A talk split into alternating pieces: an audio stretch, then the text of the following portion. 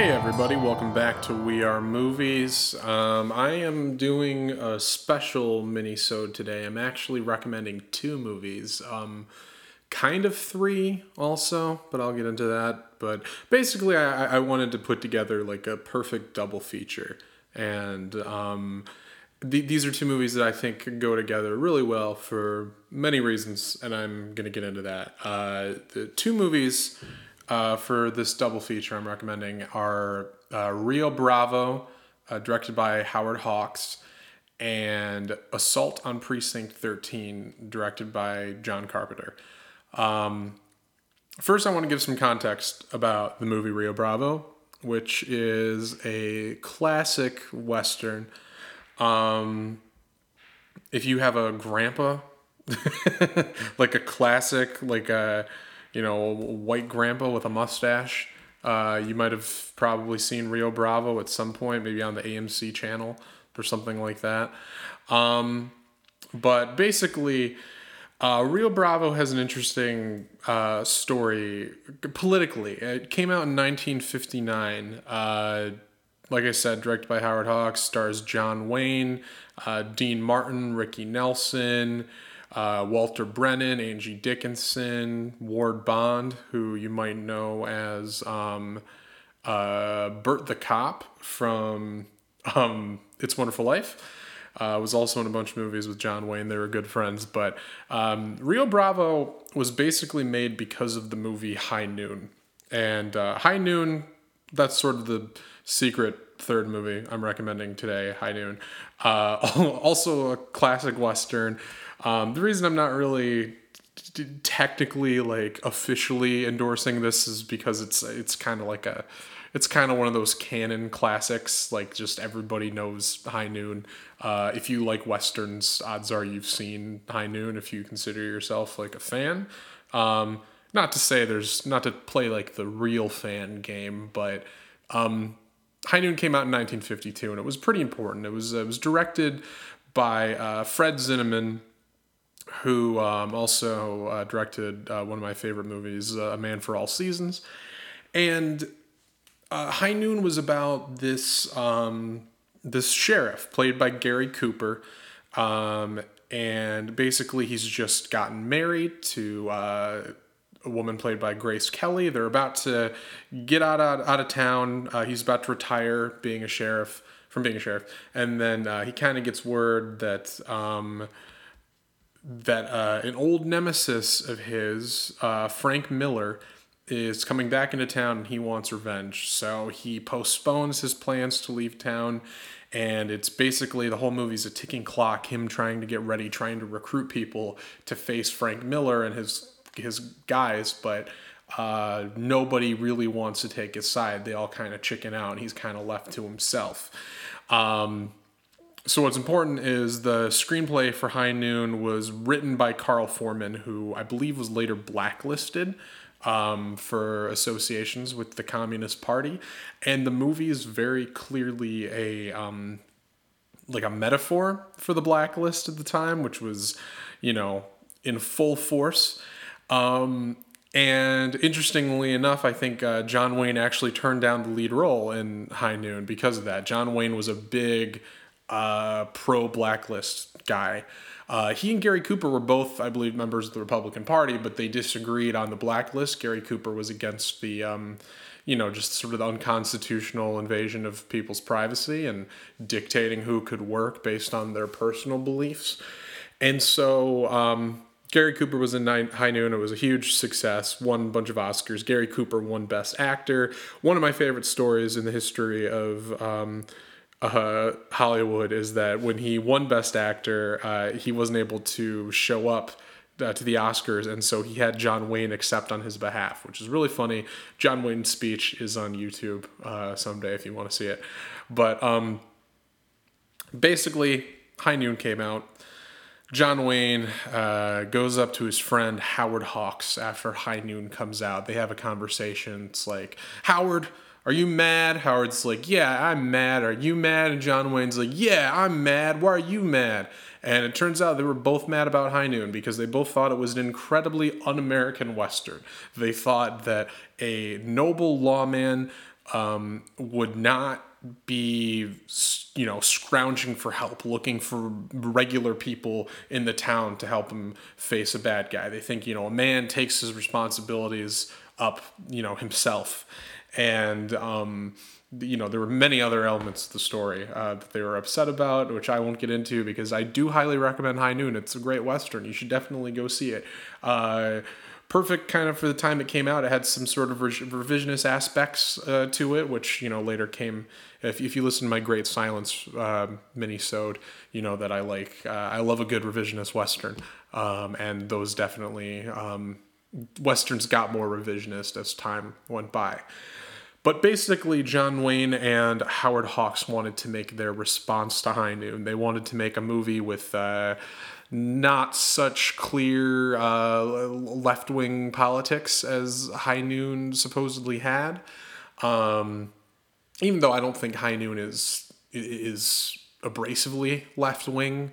Uh, it's famously like the favorite movie of a lot of presidents. I think it's Bill Clinton's favorite movie. It's Ronald Reagan's favorite movie too. I think they both screened it many times in the White House because they kind of, you know, Ronald Reagan specifically saw it as a movie about a man who was respect uh, was um, accepting his own personal responsibilities.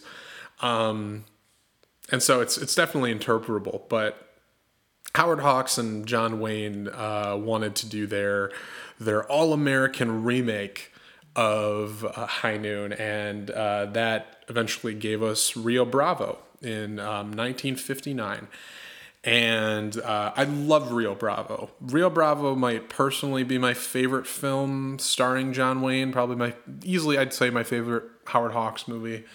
Um, this is unrelated to the the, the um, I guess, right wing origins of the, the, creation of Rio Bravo. Um, but I do think that's really interesting. I think uh, the, the, fact that it was made, Howard Hawks even openly said, I made Rio Bravo because I hated High Noon. Um, Rio Bravo, interestingly enough, it, it, it's about a similar story. You know, John Wayne is this uh, sheriff, uh, Chance, and uh, but it, but it's also like a um, and, and, basically he you know he is in a similar situation. He's awaiting um, he's awaiting uh, this uh, an old nemesis of his to show up back in town with his uh, men. And uh, they have to you know he, he has to team up with a with a recovering alcoholic played by Dean Martin, and uh, they have to uh, defend the town. Uh, basically, same same setup, uh, but um, you know, John Wayne does have a, a love interest, but it's not serious. it's it's not a wife. He's not settling down. He's not abandoning his quote unquote uh, manly responsibilities. um, and uh, what proceeds from there is a really great like kind of hangout movie. Like it's it's two hours and 20 minutes long and you know the movie has a lot of great sequences of life and death, uh, but also like a lot of you know lighthearted moments. A lot of these guys just like hanging out in the prison, um, you know, talking about the game plan. There's a lot of uh, uh, a lot of comedy that comes from Walter Brennan's character. He's sort of like a, a cripple, crippled type of character who uh, is also depu- a deputy of um, John Wayne's, and um, I think the characters of the movie are are what specifically stands out. Obviously, Howard Hawks is like one of the great filmmakers of his time. Um, there's so many specific ways that he like little um, details he adds to scenes um, that make them that make them go from like great to exceptional. They're uh, they're very simple scenes. There's a very simple scene early on when John Wayne and Dean Martin are um, walking through town, just kind of inspecting. John Wayne's really doing it to keep Dean Martin's mind off of drinking, and there's this kind of this shot of them each on opposite ends of a road uh, with the the buildings from the town uh, on either side, and it's it cuts from uh, one of them to the other. It cuts from Dean Martin to John Wayne on opposite sides of this road, and uh, you, you see a, a, tumbleweed rolling from Dean Martin's side, and then when it cuts to John Wayne, you see the tumbleweed um, coming onto his side, basically into his shot. And uh, little details like that, that like like it, it, it binds them together. It uh, the, the editing I think is pretty flawless um, in the movie, and um, Howard Hawks is just like his his you know his his scope, his like the widescreen approach to you know it, it, it's especially is great because it's an ensemble movie and you know you're you're taking all of these various personalities into account. It's not you know it's not a Seventh Samurai. It's not to that extent, and um, in the, the brilliant portrayal of an ensemble cast uh, visually, but um, I think it's it's easily one of the best of its kind of westerns, and um, the movie is sort of a, a, staple for John Carpenter's career. John Carpenter, if you've heard me talk at length about movies, you would know that John Carpenter is maybe my favorite director of all time.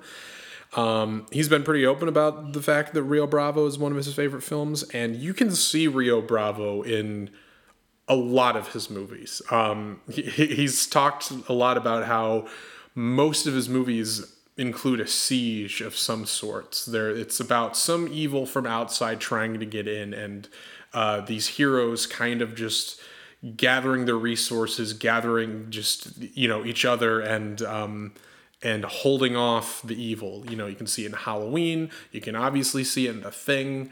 Um, you know, uh, uh, even Ghosts of Mars. if you're a Ghosts of Mars fan, uh, you've probably saw it in that too.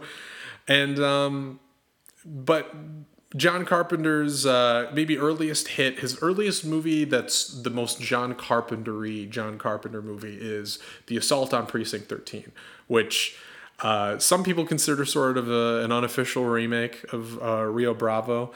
Um, it's not to that extent. Uh, it doesn't really come close, um, but it is uh, very interestingly connected and uh, I think it's a great movie. It's a sort of a, it has a feel that's sort of a low budget grindhouse uh, 1970s feel, which I mean it is. It is low budget. It was from the 1970s, um, and um, but it's just expertly done, and it feels like you're watching the origin story of John Carpenter, and um, basically. Um, Assault on Precinct 13 is an action movie that takes place um, primarily in this uh, LA uh, prison. This precinct. Uh, it's not prison, sorry. Uh, you know, police station. And uh, it's about to close up. There's not a lot of staff there. And uh, Austin Stoker is the lead actor in this movie. He plays um, Ethan Bishop, who's kind of a he's a he's a young cop, and he is kind of tasked with overseeing the place while they're moving out. But then, basically, out of a series of circumstances, some criminals have to come uh, stay with them for a bit because, uh, you know, some complications. And then, um, basically, out of a series of circumstances, in addition to that, a man who is on the run from the gang, from a gang, uh, because they killed his daughter and he immediately got revenge. He has now arrived at the police station and he is just a complete wreck uh, kind of a vegetable just uh, he can't even explain what happened. And uh, now the gang has surrounded the uh, precinct 13 and they have sworn a blood oath to kill everybody inside. And that is our movie. That is our siege. That is the titular assault on precinct 13 and everything that uh, carries out is uh, fantastic. It's such a it's such it's a much tighter movie than Rio Bravo. It's not a hangout movie to the extent that that movie is, um, but you do have this you know really cool uh, cast of diverse characters. Um, Ethan Bishop, the main character, is great. He reminds me. It, it, it sort of uh, does seem to be taking a little bit of inspiration from Night of the Living Dead uh, with the casting. Um, for the lead role in that film uh, with uh, Duane Jones. Because um, Austin Stoker, is he's uh, at least out of the cops, he's the only he's the only black character, um, and he's the one who kind of who takes responsibility. And there is this sort of underlying like tension uh, because of that. They talk about his race a little bit at the beginning. Um, but there's like an indignance to some of the other characters uh, about a, a, black man taking charge uh, that's not clear. It's like it's not like a racist character just goes on a racist rant, but it's like hanging over their heads, uh, which reminds me a lot of Duane Jones's role in Night of the Living Dead. Um, and uh, the score also, like all of his movies, John Carpenter did the score, and it's very simple and it's, it's so catchy. I hum it to myself quite a lot. Um, and the reason I think that uh, these movies complement each other. Oh, I also want to mention Napoleon Wilson, played by Darwin Joston. Uh, he's a great character too. He's sort of the lead um, uh, criminal that's locked up there because now they basically the criminals and the cops have to team up to fend off the um, the gang, and uh, that's a great dynamic too. Um, and he's a he's a fun character and I think these movies complement each other well because, you know, John Carpenter obviously has a lot of reverence for Howard Hawks. He's talked about how Howard Hawks is his favorite director. Obviously, if you've seen The Thing, The Thing is a remake of the Howard Hawks film, The Thing from Another World. Um, and John Carpenter takes a lot of inspiration from him from just because of his, you know, the, the the scope of his films, the structure of his films. Um, he's a very technical director, and if you actually get the uh, if you get Rio Bravo on Blu-ray, there's an audio commentary that includes uh, John Carpenter, and he talks a lot about just the specific um, filmmaking techniques that Howard Hawks uses in that movie, and that's what he's so in love with. And it's interesting because John Carpenter's kind of become known as a a horror director, which he is for the most part. Um, and but he loves the western genre, and the westerns um, have so much influence on um, a lot of the movies that he's made. Uh, I'm surprised he never actually did make a western. I would love if John Carpenter came out of retirement and made a western. Um, that would be amazing. Or western horror, you know, if you want to uh, go that far, I would give all of my money for it. Um, but these movies uh, make a great double feature because they're two incredibly different filmmakers John Carpenter and Howard Hawks, but they have this, you know, this shared kind of uh, blue collar workman like approach to their jobs. And I mean that in the most.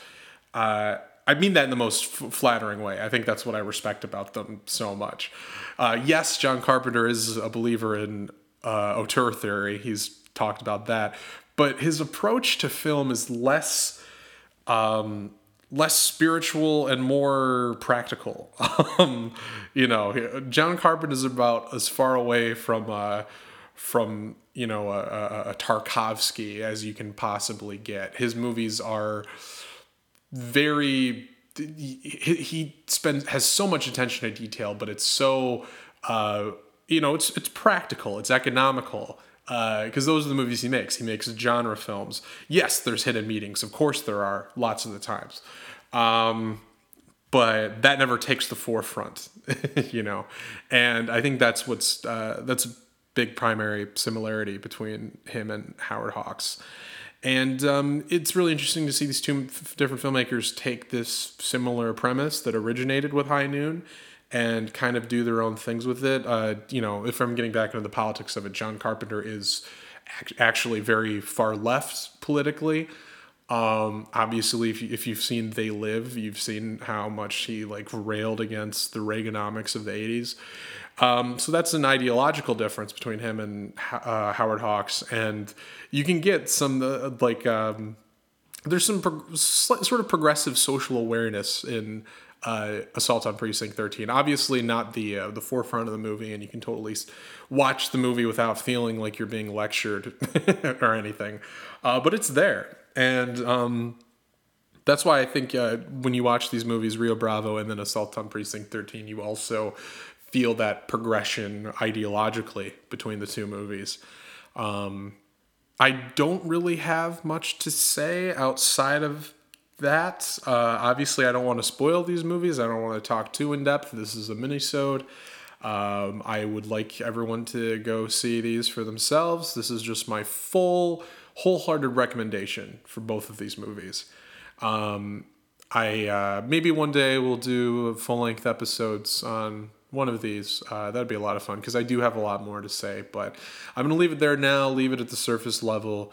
Um, definitely recommend them as a double feature if you uh, a lot of people have free time right now so this is a great time for movie recommendations so um, you know if you're looking for like a double feature to uh, maybe watch with with with a, a, your parents you know with a dad with a whoever you're locked away with um, I think they complement each other well. Have some drinks in between. There's a lot of etiquette to doing a great double feature. Um, which I won't talk about now, maybe more in the future. but um, until next time, I've been Johnny Mockney. We have another full length episode coming for you very soon that I've already recorded. Um, it's about another cult classic um, from the 90s. I'm, if you're a movie podcast listener, odds are you've seen it, but if not, uh, I hope that you will soon. Um, I won't reveal what that is to you until later, but uh, stay safe, stay healthy, and I will talk to you later. Bye bye.